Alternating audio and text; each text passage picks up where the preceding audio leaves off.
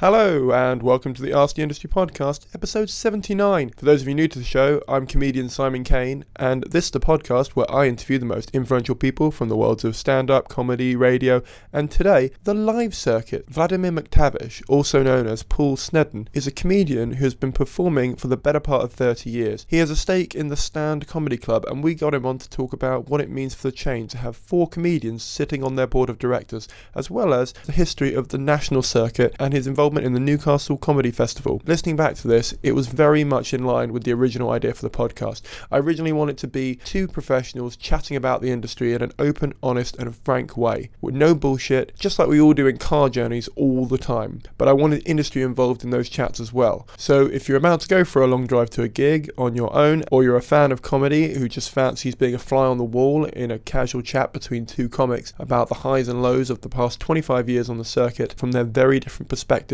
you're in the right place, and I think you're in for a treat. I'm really happy with this one. Very quickly, I just wanted to tell you about some dates that I'm performing live. So if you wanted to come down and support me in real life, that's a way of doing it. And you can also drop a donation in the bucket if it's a bucketed show, or just slip it into my hand if you don't want to put it into the bucket and want to have two separate transactions for the content that I provided either online or in real life. God, that sounded clinical. I'm sorry.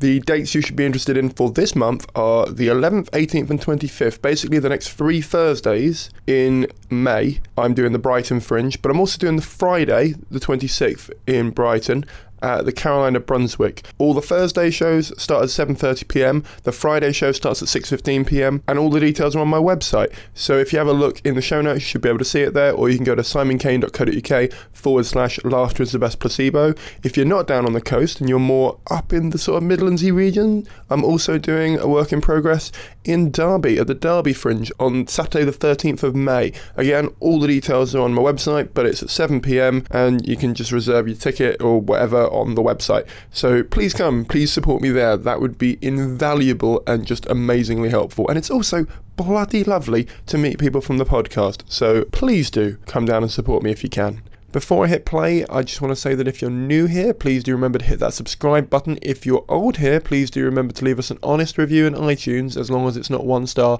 But now, without any more delays, this is Vladimir McTavish. My name's Paul Sned, and I work under the stage name of Vladimir McTavish. Now, there's actually quite a good reason for that in terms of when I started out in the business. I actually started out being a promoter and a comedian and didn't want to use the same name for both. A surprising number of promoters don't want to be not tarred with the brush, but hmm. called a promoter over a comedian.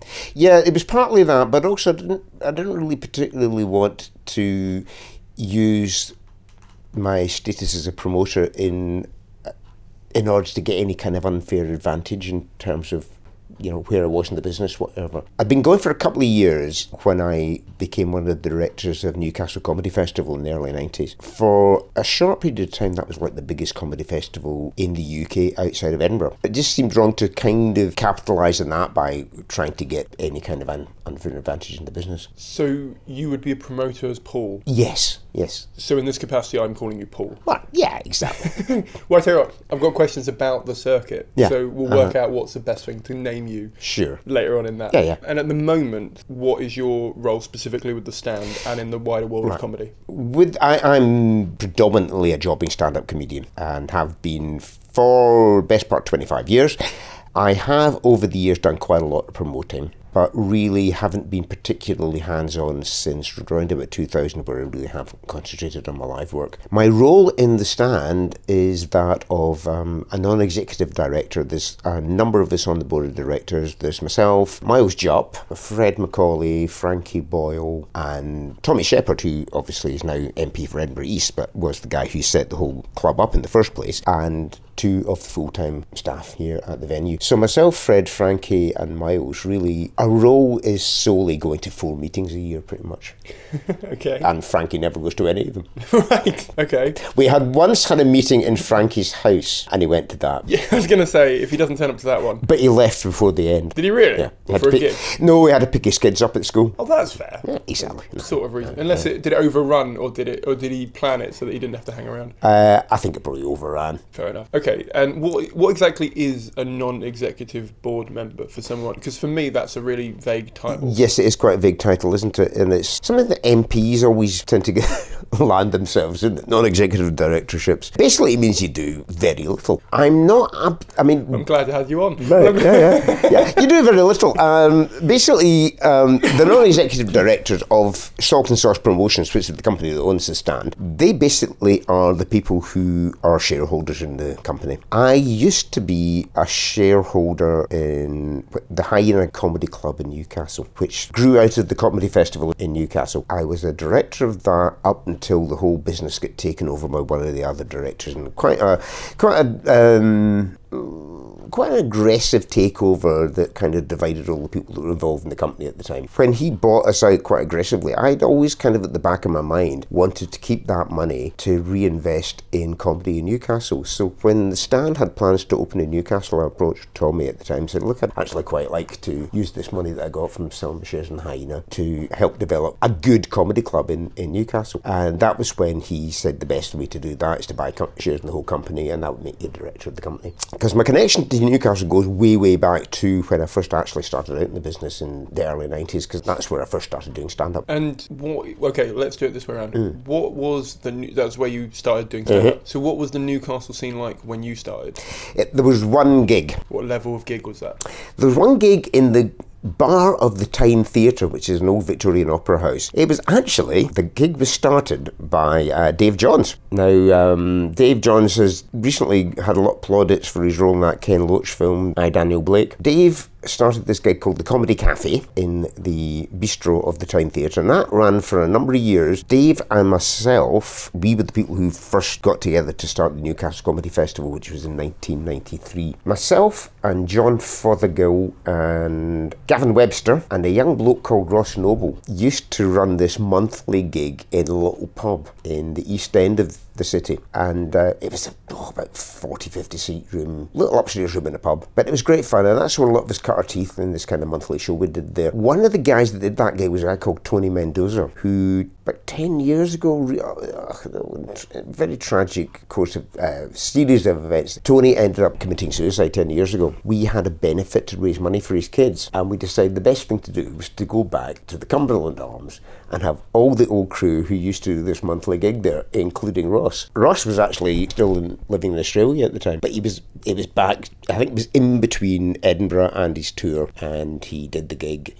Uh, we didn't put him on the posters, but word of mouth was that Ross was doing the gig, and it sold out in ten minutes. You had to, yeah, you could only get tickets at the pub, and it sold out in ten minutes on a Monday morning. That's amazing. Hmm. That's similar. Well, that's what we were talking about before we started talking about. If you want to see a performer, you'll make the effort to go and see them. Yeah, absolutely. And outside of that, it's very hard to kind of find that audience that all kind of want to come see you. Yeah, yeah. I think uh, apart from the odd club that people will go to, and the stands, the stands is one of them. I think it's very difficult nowadays to sell just comedy clubs. You know, to, to sell comedy without people knowing any name of people who are on. If you know what I mean. Why do you think that is? I don't know. It used to be quite easy to sell a comedy night because Define easy. well, uh, used to be that if you put a comedy night on, the idea of a comedy night would be enough to get an audience in. But I think now audiences, because they see so much live comedy on television, are a lot more discerning about what they go to see. And I, I'd argue economic factors like the generation that were going to just go and see it now probably have kids, which means they can't get out as much, Yeah, yeah, and yeah. they've got other bills to pay. Absolutely, there is that too. What will happen is, unless you get a new generation in, then yeah, certain gigs will will wither. That's yeah, that's the big question. Yeah, yeah. How would you do that? I'm. Yeah. how, I mean, how is the stand able to not do not compete in that way then? What, well, what Kenny, who's uh, the area manager for the stand, what, what he always says that the Red Raw, which is the Monday night show that uh, you're doing tonight, that runs on a Monday here in Edinburgh, runs on a Tuesday in Glasgow, and a Wednesday in Newcastle, that is by and large very much the student audience. And what he tends to find, I mean, is that people who stay on after they graduate and choose to live in Edinburgh or Newcastle or Glasgow once they finish the course, the hope is that they will, when they've got a bit more money, come to the more expensive shows. But yeah, the, the, there must in, in every city in the country, there's a huge generation moving on and going elsewhere, and obviously, yeah, you you will lose them. That's a negative side. I, I think a very positive thing is the generational aspect of people who are going to comedy on stag and hen nights. I think, and maybe this is being ludicrously wishful thinking, I think the bottom might have fallen out of that market. You reckon? I see less and you seem to see less and less stag do's, and I think of, if you think about it, it, it's quite a brief window in your life when you're going a stag do's. Yeah, I'm, I've seen less in some clubs, Hmm. but more in others. That yeah, I th- uh, yeah, I think you may, I think you might be right in, in that it could be that there are just certain clubs now catering solely for stags and hens. But there's also, I don't want to say it like this, but there's no repeat business there, No, really. no, exactly. Because if, for example, I did, it, if I wanted to get married one day and I had a stag party at a, at a comedy club, Mm. Yeah. it's unlikely my friends are going to go, oh, that was a great night out, let's do it again. Exactly. We'd No. go, let's do something else this Yeah, time. exactly. Yeah, if I'd been on a stag do at a comedy night and I'd never been to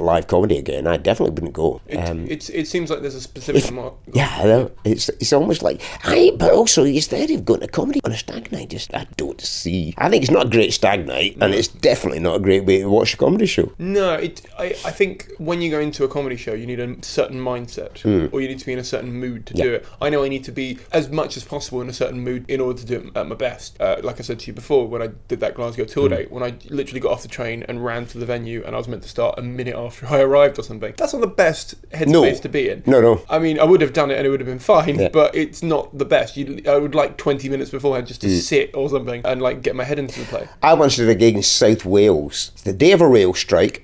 Good start. It was always a good start. It was a Friday afternoon. It was when I still lived in Newcastle. I drove all the way down there, and then to make matters worse, not only was it a rail strike on a Friday afternoon, the last hour of it was in torrential rain. It was up the Swansea Valley. So when I turned off the M4 to go up the valley, Pontardawe it was, and when I turned off the M4, one of my windscreen wipers stopped working. Okay.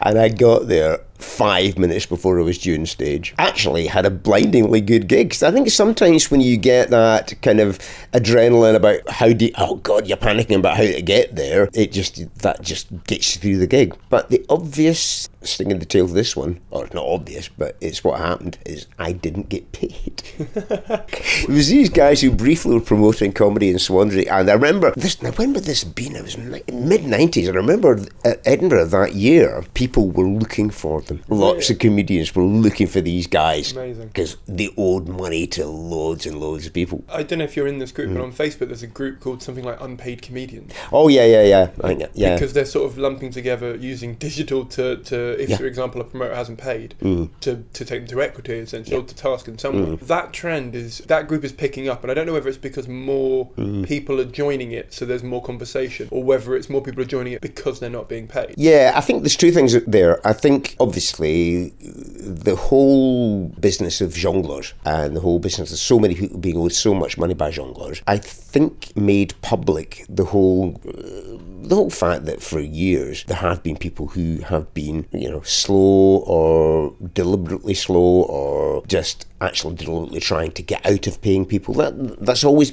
ever since I came into the business, there have been people like that. I think what was the difference with jongleurs was that suddenly this was the largest chain of comedy clubs in the country We're now not paying people, and that made everyone in the industry acu- acutely aware of the fact that this was going on. Also, the number of comedians who were suddenly all involved, either complaining or litigation or whatever, against the same company brought a lot of people together. And also the fact that this social media makes people much easier for people to connect with one another. I mean, it used to be in the old days, you just get, it would be when you're on a car journey to a gig and you'd say, oh God, that bloke's not, he, what, he's not paid you either. Yeah, to me, it's kind of odd that they're even getting comedians in because I understand if you gigged once for them Mm. and then were ignorant to the fact they paid. Mm-hmm. But after a certain period of time, like you said, if you know, Mm. if we got into a car that's two people, there's two other people in the car, those two people tell four people. Eventually, especially with social media, you'd think people would stop gigging for. them. Mm. Yeah. I mean, I had a friend who who worked there, who was not a comedian, they just worked Mm. in the thing, who told me that they were getting phone calls from comedians to try and get gigs there last Christmas, Mm-hmm. regardless of the fact they'd been posting online earlier on in the month, going, they've still not paid me Yeah. because they saw 500 quid for a Christmas gig or a grand for a Christmas gig, and they were like, actually, I'll, t- I'll,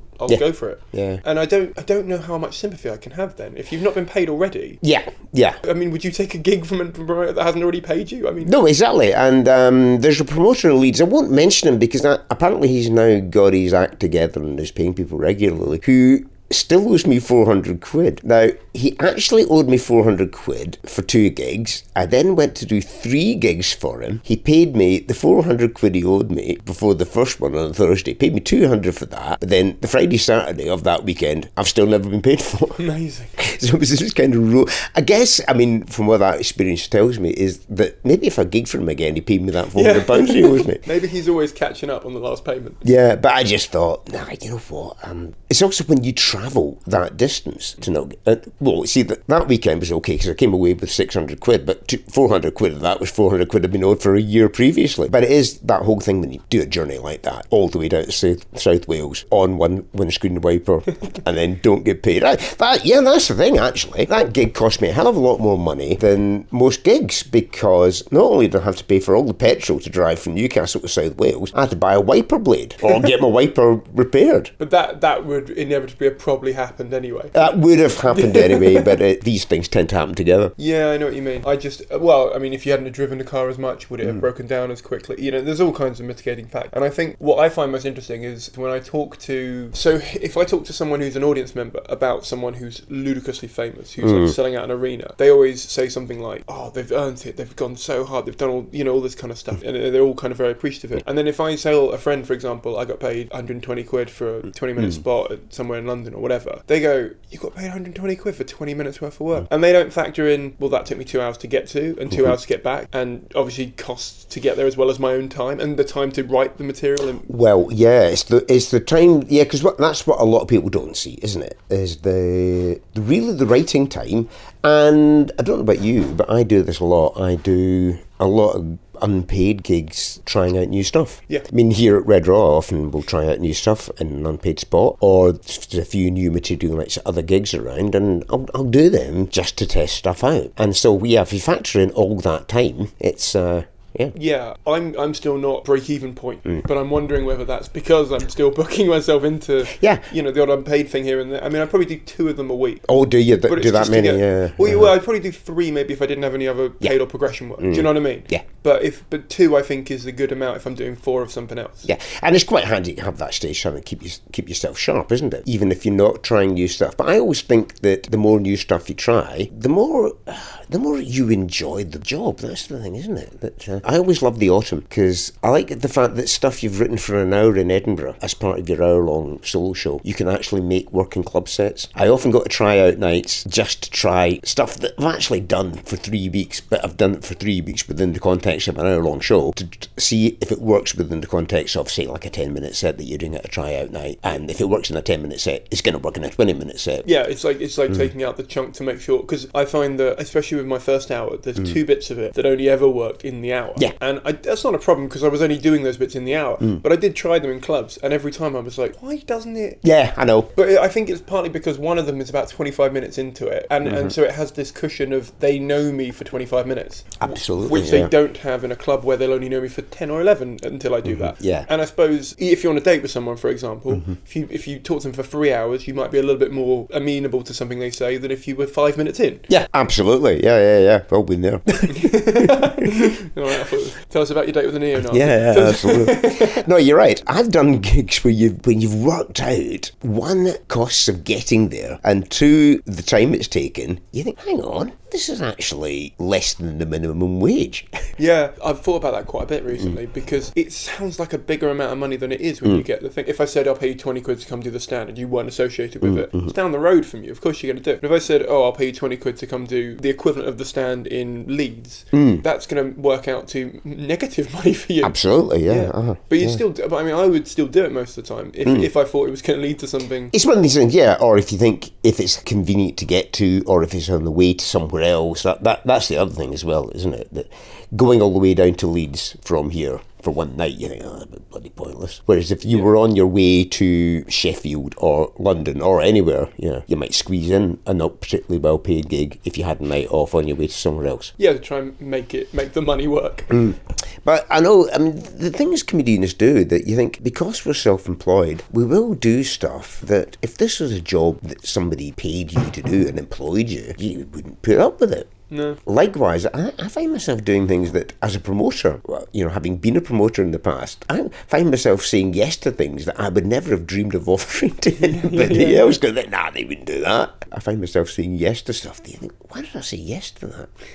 I know what you mean. It's it's kind of odd, like if someone says to you, "Oh, can you just give us a bit of a hand?" But I think that mm. comes down to the industry's so small mm. that I think a lot of people do stuff for not the wrong reasons, but they just think, "What if I need them at some point?" I know what you mean, yeah. Uh-huh. But I, I, see that happening increasingly often, where where people will be, like you said, mm. I mean, nicer to you uh, potentially if they knew Paul and Vladimir were the same person. Yeah, yeah, yeah. And book you for more stuff. Mm. It was like when I first started out, I didn't tell anyone I could drive for like the first two, oh, right. three years because I didn't want to get a gig as the driver.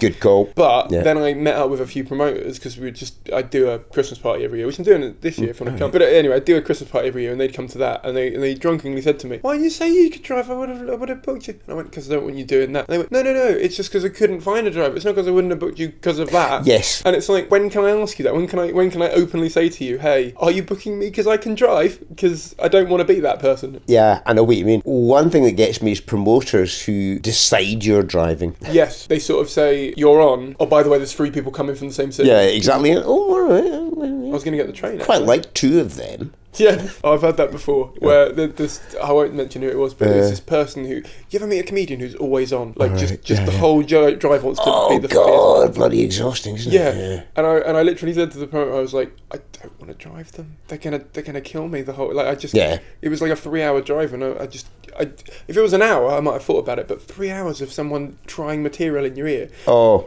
utterly appalling. I did some gigs a couple of years ago for the Gilded Balloon. Gilded Balloon, as well as doing their all the shows they do during the Fringe, have a fairly restricted comedy circuit in Scotland that, of shows to promote. It's got a bit bigger now, but two years ago it was just a gig in Dundee and a gig in Inverness. What they do though is they put on a driver who drives everybody home. As in a performer or just a driver? No, no, it's like it, it's she. It's usually show manager. Oh, cool. Who tours with the show and drives everybody. It's really good. It's great. It's great. But the trouble is, it's all well and good. it's all well and good if you're all going back to the same city, and it's all well and good if one person doesn't talk endlessly about this one woman show she's written.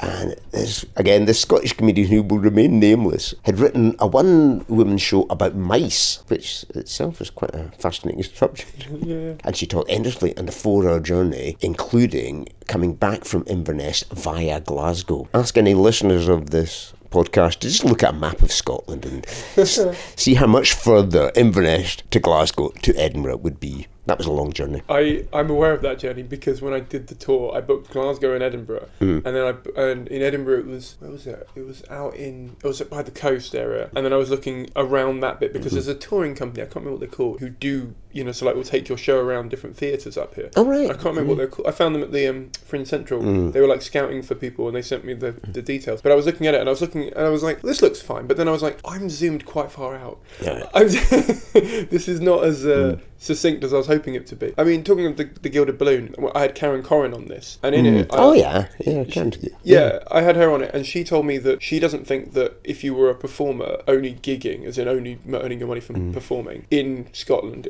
anywhere, you would not be able to find enough gigs to do that as a professional. It's almost doable now. I think uh, it has changed a lot in the time that I've lived here. When I first moved back to Scotland, it was around about the time that the stand opened. Because after I, I'm just trying to think about the timescale to this. I lived in London for five years in between setting up Newcastle Comedy Festival. Um, although quite a lot of that time I was still hands on with Newcastle Comedy Festival, even though it was based in London. And during that time, I hardly ever gigged in Scotland. And I would take gigs in Scotland that weren't that well paid just because I wanted to come home to see family. And really, when the stand opened, that, that really did kickstart the whole business here north of the border. Start, I think it gave another a number of small promoters the confidence to set up the gigs seeing that there was an audience there. But I mean, we're talking about best part of 20 years now. Now in Edinburgh, there's now two permanent dedicated comedy venues in Edinburgh. There's two in Glasgow. There's soon going to be a dedicated seven days a week comedy venue in Aberdeen. But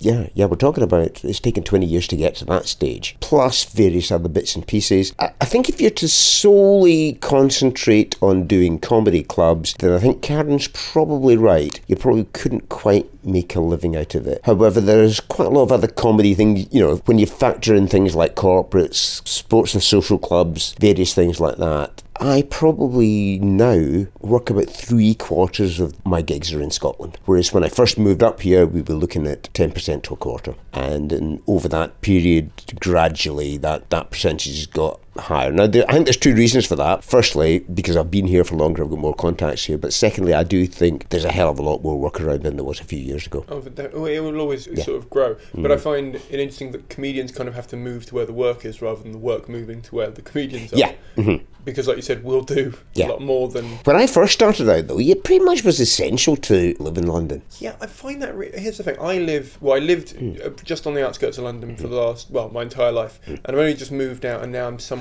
like sort of out in Luton Way, which hmm. is kind of further out than London than I can yeah. even validate to say it's London. The industry everyone thinks of as centric to London. Mm. I mean, when I went to Dublin, every like there was a few comedians who kept saying, oh, "I'm going to move over there soon. Can you help me out with gigs? Mm. What's it like in London? I bet it's amazing." There are more gigs per capita yeah. than a lot of other cities. That doesn't mean there's a lot of progression opportunities, paid opportunities, mm. and I don't mean it to sound like I'm jaded or mm. like I've got some sort of vendetta or anything like that. But their business is on the line a lot of the time, mm. and because there's so many, it's competitive mm-hmm. to the point of they have to book people they know work, and they mm. can't take as many risks on newer acts. Yeah, that's right. And I find it kind of odd that London still. I mean, I get the loads of the agents are there and the TV production companies, all that kind of stuff, but I don't understand why London is seen as the place. That's right, and because also so many of the gigs aren't that well paid. Some of the really nice gigs aren't that well paid, which is the shame. But you do them because they're nice. But also, there's so many comedians in London. It's like I always compare it to going to talk to a girl in a bar. Yeah, like that's the worst place to talk to her because mm. thirty other men have spoken to her yeah. that night. Yeah, yeah. Heteronormative example, I get mm. it, but it's the time I would never go and talk mm-hmm. to a girl to try and get a number because it's not worth it. Mm-hmm. Yeah, because when I first started promoting in Newcastle, I say, yeah, there was one gig there. Then I ran a gig in Durham and another one in Newcastle, but there was nothing there. But there were lots of comedians. But I think now, I mean, that thing you were saying about the work being where the comedians are, I think what happens is if there is nowhere to play, people will, yeah, people will leave. Although there's a lot more gigs in Scotland than there were before the stand was here, I'm guessing, and I would I couldn't even give you anywhere like an accurate approximation of how many how many more comedians there are in Scotland now as opposed to say like 20 years ago. Because um, in the days when there's only a handful of gigs here, there probably wasn't that many Scottish comedians who were actually based in Scotland. Most of them would be people who were based down south, or if they weren't based down south, were spending almost their entire lives travelling up and you know down there and back. Yeah, wasting their yeah. their money on mm-hmm. the train. Mm-hmm. In terms of the stand itself, then, where would you say it sits in the ecosystem of the circuit, both in terms of um, let's just let's ignore Edinburgh for now, mm. but let's talk about the Scottish circuit and scene and the rest of the country. Mm.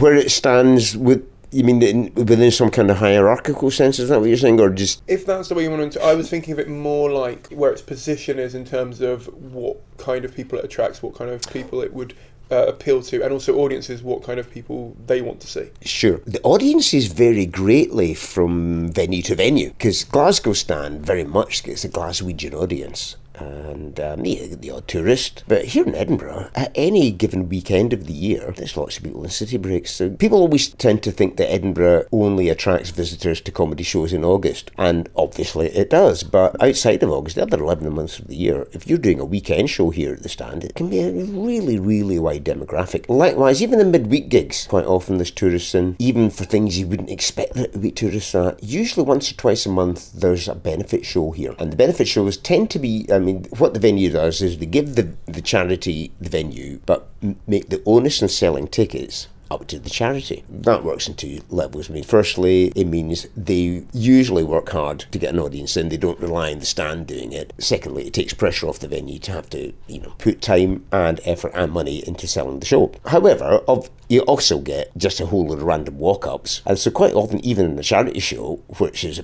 you know, predominantly made up of local people who are supporting that charity, you'll get half a dozen people from Lithuania or God knows where, or, you know, you, and that, that's the thing, because tourists to Edinburgh come from all over the world. You just can, you can never second guess when they're going to come from. Whereas, let's say, Glasgow's a much more, much more of a local audience. What about Newcastle? Newcastle, again, like Glasgow, much more of a local audience. Newcastle, certain nights of the week, and I know this, and it's quite funny looking at how the Newcastle stand is kind of repeating things I can remember from when I promoted Newcastle over 20 years ago. There are certain nights of the week people don't go out to comedy. Sunday nights are In re- Newcastle? yeah, Yeah. really difficult to get an audience in on a Sunday night. I uh, I t- chatted to Michael Redmond the other day, Mm. and he told me that in Glasgow, because he does the one there, he says it does all right all the time. So it's kind of interesting that city Yeah. by city, it will. Yeah.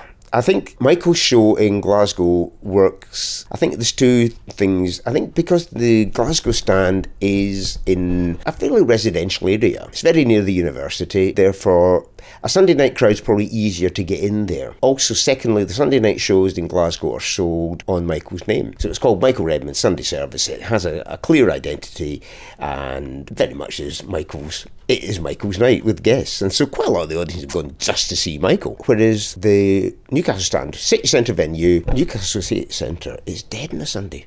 On a Sunday night, it's quite busy on Sunday during the day because there's quite a lot of people in pubs watching afternoon football. So because the pubs are full of people in the afternoon watching football, it's probably quite a good thing that they don't come to comedy gigs. Yeah, football's basically the killer of comedy. The last thing you'd want, the last thing you'd want is a bunch of Geordies that have been drinking for five hours Yeah. and watching football. Doesn't it sounds as much of a dream as a room full of stag pies? Yeah. Yeah. Mm. A, a question I like asking uh, performers, so I'm sort of asking you as Vladimir now, Mm. um, is a lot of performers would call themselves one thing, but their take home income would be from something else. Mm. So, for example, some comedians make more money from writing than performing, Mm-hmm. but obviously would rather label themselves as a comedian. Mm. Some promoters, you know, earn more money from promoting shows, but all that kind of stuff. By the sounds of it, you've got quite a good spread of income rather than Mm. just doing. Mm-hmm. uh, obviously, you're a full time performer, but you do a lot of other things. And I wonder where your breakdown would correlate to. Yeah, I think, and again, How, how would you label yourself? yeah, I, I am a, uh, a performer. Okay. I, I do bits of writing. I do bits. I still do the odd bit of promotion. I mean, I do. I've been asked to book a comedy show for a festival in Fife in July. I've been asked to book a comedy night for the opening of a cinema in Mull of Kintyre. Ah, yeah. And so I'll, I'll, I'll take things like that because I think, oh, that sounds quite interesting. Quite like the look of that. Uh, the idea I'd ever run my own gig again, eh, nah. Nah, couldn't, couldn't. Uh, although I do run a night during the Fringe, I love it. For the last four years, I've run a night at the Scottish Comedy Festival in the Beehive. I had to do. Uh, ben Verth's yeah, Ben Verth's gig, and um, yeah, and again, I should have mentioned Ben and all of this. I mean, the developer Scot- development of Scottish comedy. I mean, the, the work that Ben has put into developing Scottish comedy is immense, and he now has his own venue, the Monkey Barrel, uh, which is a full time venue in Edinburgh, um, which I've got him coming on soon actually because I was meant to. That's why I was hoping to get here early enough because Oh, it was going to give me a tour of the. Have you been to the new one? yeah, I've, I've played it. Yeah. Oh yeah. Okay. I didn't think it was open yet. Oh, oh, the oh no, it's not open yet. Yeah, yeah, no. yeah. Uh, in fact, last weekend uh, he booked Michael Redmond, myself, and the Reverend Obadiah Steppenwolf. He thought booked three headline acts because it was the opening weekend, Nice. and it wasn't. So it's still the same back room. It was. Did he go during the Fringe? I got booked a couple of times in the Yeah, Fringe. Yeah. it's the same room it was during the Fringe. Uh, Nice room. oh, it's a lovely Yeah, room. but It's very much a Fringe room Oh yeah.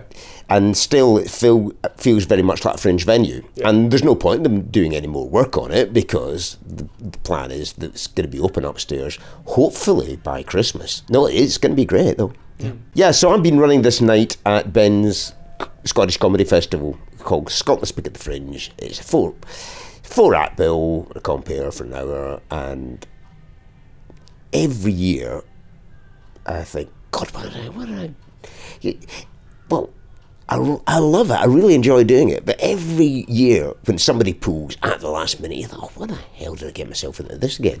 Um, and you just forget. And I think because a lot of a lot of other comedians give just never stop complaining about promoters. But having been one myself, I can always kind of see their point of view. And there's nothing worse than some guy pulling out at the last minute. Yeah. Uh, although that's the great advantage of the fringe, of promoting a show like that during the fringe. You know, there's always someone you can get. You just bump into someone in the street, if nothing else. Yeah.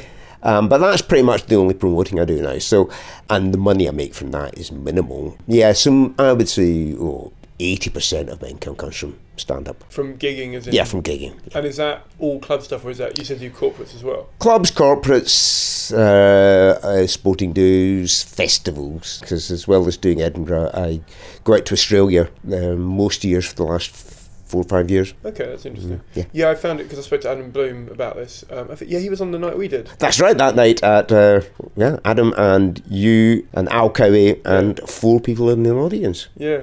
I, do you know I loved about that? So I didn't, I didn't tell you this before we started. So you know, he bought uh, Adam bought the whole uh, audience a drink. Yeah. He texted me afterwards and said, I, "I told you that bit." Yeah. But then, but then he texted me afterwards and said, "You did really well tonight," all that kind of stuff. And then, and then he texted me uh, just a bit, like you know, saying how well it went. And then I said, "Can I use it as a quote?" And he went, "Why would you want to use that as a quote?" And I went, "It sounds great." And it was something like, um, "One of the only people this year to make me howl with laughter." And I was like, "That's a good, that's a good quote." Isn't Yeah. it? He was like, "Why would you want to ever use that?" I went, "Because it's funny. Like I think it's really good." But yeah, it was it was a weird night. But he he told me that he when he started doing corporates, he said something like uh, immediately he could if he wanted to do like ten percent less gigs every month Yeah. in exchange for one corporate. Yeah. Because essentially they paid a lot more, but also the amount of research he does for them meant that you know because you have to research the company, make some custom jokes, and also turn up early. And usually it's a day worth of your life rather than just an hour. And and I had uh, who was it? It's weird the way that this is all coming around full circle because I had on uh, the guy who runs um, JLS. The, the biggest corporate company in the country. He used to manage Michael Redmond, Oh, yeah. it's mm. amazing how the, mm. the Scottish circuit has kind of just a whole. I don't know, like mm. uh, you can see the links coming together, or at least I can because I've spoken to enough of you. But in London, it feels so dispersed Yeah. that you don't get the community spirit you get up here. Yes, there is very much a, a, feeling of, the, of being a comedy community up here. And th- somebody was asking me about this recently about whether, you know, the how comedians get on with each other. I think by and large, we all pretty much get on okay. Um, especially at the kind of stratum of being, you know, jobbing club comedians. I mean, I mean, obviously there's some people you don't like, and there's always going to be that. But you know, by and large, people get on. Is that what you always wanted to be? You want to be a jobbing comedian? I think I always kind of, yeah, I never really set my sights any higher than that, really. Um, I came in at this quite late. I've been an actor before I did this and been in a sketch show. And in fact, the sketch show kind of gradually diminished in number. It started out with six of us, then there was four of us, then we became a double act. And then the guy, who's still my best mate, he he's now the literary manager of Live Theatre in Newcastle. He became a parent and decided he didn't. And we, we, he was my writing partner as well as as well as being a double act. We were writing partners and we wrote plays and things like that together. And he decided he wanted to focus on on the writing side of things. So that's when I started doing solo stand up. Yeah, by by co- not by design, but by Yeah, by everyone else just fucking off.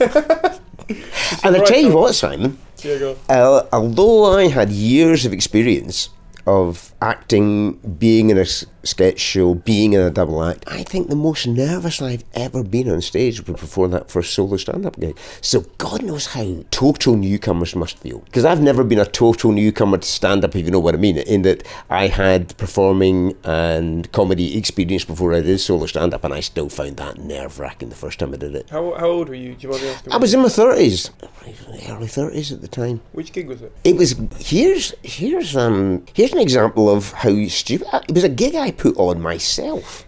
Okay. Yeah. Well, um, well, the sketch show I was in, we we built up. We used to our own monthly gigs, and we built up quite a hardcore fan base in Newcastle. And so myself and Jess kept on when we became the double act. We kept on doing a monthly show, and then when he stopped, I thought, well, I'll do monthly show on my, on my own uh, in the same venue. And it was a good Friday and it got a really good audience. So it's bizarre, the first gig I ever did. Then I started doing, and it was shortly after that that Dave Johns opened the Comedy Cafe and I started doing gigs there. I wouldn't have done it that way. That's No, I know you you- That's probably why you were so nervous because they came expecting something else. Yeah, yeah, yeah. And then you just went on stage and they were like, Where's it? Wait, oh, they want to be along in a minute. Yeah. Oh, he's bla- oh, they're doing like a sketch. He'll be out in a circle Yeah, or yeah. That that would have made me more nervous. Mm. Like, what was your first gig which wasn't your own? Which wasn't my own. Yeah. Um, Were you still nervous at that point?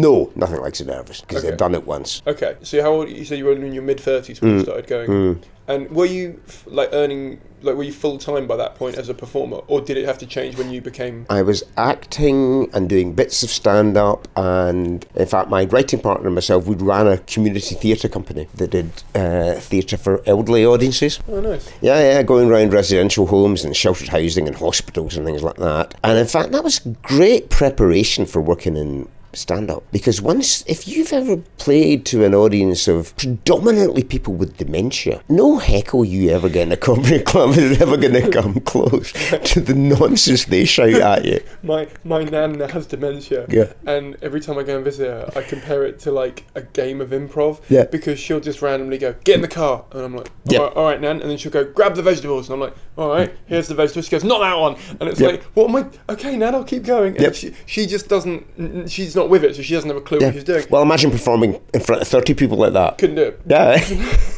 I have enough trouble with you know Yeah, yeah. mid fifties crowds. yeah. Um, right. So, in terms of the stand, you, like you said, they've got a board of directors who are pretty much all comedians, A lot of us are, yeah, yeah. and I think that's unique in the sense that most other clubs are run by a promoter who might be a comedian, but generally speaking, don't have they don't have a board above them or, or working with them that gig at it and, and have a vested interest in it in terms of their own career, but also of their peers' careers. I think it does make us pretty much unique. Um, Are there any others? I don't know. I, I, see, I see a lot of promoters think their lives would be a lot better if they didn't have to deal with comedians.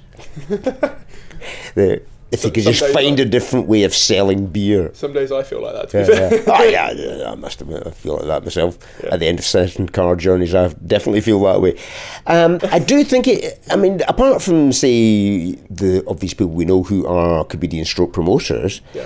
uh, I don't think there's any company where, yeah, the large, the majority of the board of directors has been made up of comedians. I think that this is unique. But do you think that's what's made the stand such a community-led and and revered club, or do you think it was before you guys had even become the board? Because it was already quite an established. Yeah, I think the attitude that was there that lends itself to having people like myself and Fred and Frankie and Miles on the board, that attitude's the same as the same attitude as wanting to put on a good show in front of intelligent people and valuing the comedians you put on stage. Also, the history of the stand is that it was actually founded by a comedian. Tommy Tommy Sheppard's former partner Jane Mackay was the original compare here. And that's how Tommy got involved because his partner was a comedian. And when Tommy was made redundant as Assistant General Secretary of the Scottish Labour Party, that was where he got the money to found the stand. This is this is Labour Party money Yeah.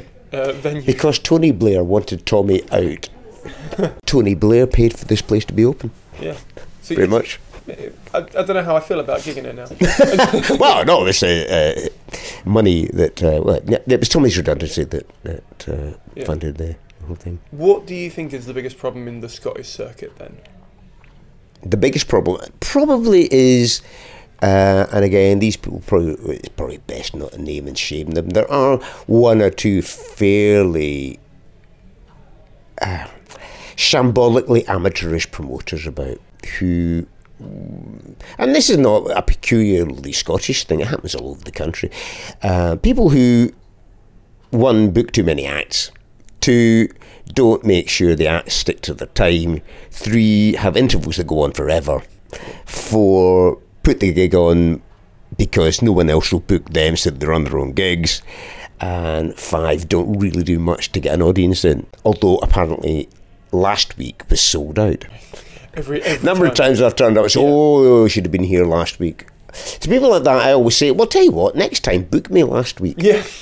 Well, it's like when I go to a supermarket and say, "Do you have this item?" and they go, "Oh, we had it two days ago." Yeah, yeah. It's like, all right, well, why? Are you, I know what you mean by that. You're basically trying to make me feel like I'm going to come back in two days. But that, that weakness, um, having said that, there's very, very few gigs like that in Scotland now. There were, there were a lot of them, a few, uh, you know, say 10 years ago. But there, there there are a few gigs. There are fewer gigs here than in other cities, anyway. Yeah. So as a proportion, there's probably a similar number to say London. Yeah.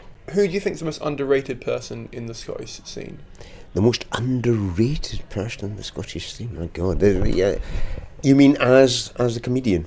You can interpret it how you like. Well, you know what? When we were talking about Ben Verth earlier, I think Ben's contribution to Scottish comedy has been immense. From turning what had been a failing upstairs pub room gig into a regular weekend show, from starting, you know, a uniquely dedicated Scottish Fringe venue, which uh, will is carrying on next year, despite the fact he's moved out, and and then from establishing a second permanent comedy venue in Edinburgh. I, I think Ben Ben's contribution is yeah hugely underrated. And if you could give uh, one bit of advice to a comedian starting out, or wanting to get to where you are now in terms of career-wise, I think the one bit of advice, Kenny from the stand always says this at the start of the Fringe every year. So there's no rules to this to doing the Fringe. The only rule there is is don't be a dick. And that's what I'd always give the best bit of advice to any any young person starting out in comedy. Don't be a cunt. Don't be a- Pretty much it. Don't be a cunt.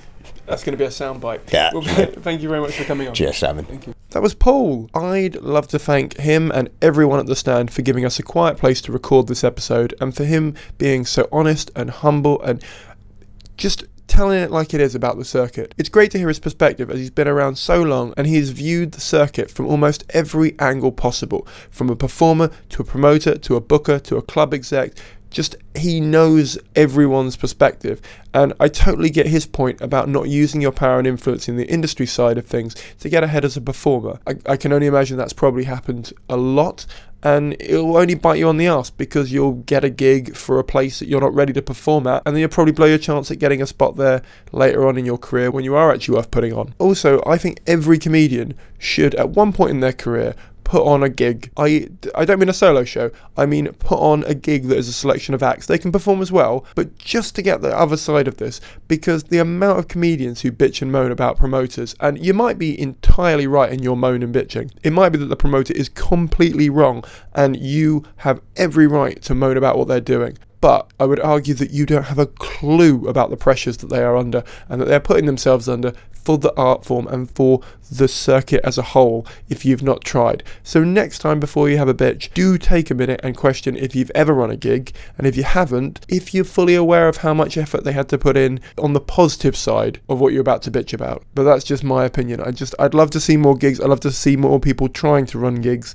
because I think it's worth you getting that perspective. As always, if you're new here, please do hit that subscribe button. If you're old here, please do give us an honest review in iTunes. They really help out the show. Take a minute while I've, you've got about 30 seconds left of this podcast. That is enough time for you to sign up to iTunes and leave a review. So please do that while I just talk incessantly about some other things that you might want to know about. Five stars ideally. A lot of work goes into these. Very quickly, I just wanted to tell you about some dates that I'm performing live. So if you wanted to come down and support me in real life, that's a way of doing it. The dates you should be interested in for this month are the 11th, 18th, and 25th. Basically, the next three Thursdays in May, I'm doing the Brighton Fringe, but I'm also doing the Friday, the 26th, in Brighton at the Caroline of Brunswick. All the Thursday shows start at 7:30 p.m. The Friday show starts at 6:15 p.m. and all the details are on my website. So if you have a look in the show notes, you should be able to see it there, or you can go to simonkane.co.uk forward slash laughter is the best placebo. If you're not down on the coast and you're more up in the sort of Midlandsy region, I'm also doing a work in progress in Derby at the Derby Fringe on Saturday the 13th of May. Again, all the details are on my website, but it's at 7 p.m. and you can just reserve your ticket or whatever on the website. So please come, please support me there. That would be invaluable and just amazingly helpful. And it's also bloody lovely to meet people from the podcast. So please do come down and support me if you can. Also, if you would like to consider giving me a donation, please do. It helps keep the show going. What value did you get out of this episode? An hour's worth of content behind the scenes of questions that you always wanted to know the answer to but didn't have the chance to ask them or couldn't find the right time to go and talk to someone like Vladimir about what goes on in his head and what goes on behind the scenes at the stand. What's that worth to you? A pound? Two pound? Five pound? Whatever you think it's worth and whatever you think you can pay and you can donate because I don't want anyone going into debt for this project except for me. And I don't even want me going into debt for it really, which is why I'm asking. So if you can donate, that'd be great via PayPal on my website, which is simonkane.co.uk. If you're able to and you want to become a patron, that'd be amazing as well. Basically, that involves you saying, I'm going to give a certain amount per episode for the foreseeable future until I can't do it anymore. You can cap it. I only do two episodes a month, but you do it from $1 an episode. So essentially, it'll cost you about £1.80 to give me $1 every episode. It's not a lot, is it? But it would keep us going and it would help out. And I can't thank the patrons enough. They really, really help me keep going with this. And I'm not at break even point and I'm not anywhere near it. But if you have the money and you can afford a pound, it's just it's just passing a hat around. It's like we do at Edinburgh. I'm just asking for a quid every time I do one of these, if you can afford it, that is. It just helps sustain the thing you value, really. But I won't say any more on that because by this point you should have left me a review in iTunes. Thank you very much for leaving a review in iTunes. Thank you very much for listening. And thank you very much for donating if you do. I'll see you all in about 15 days' time. Bye.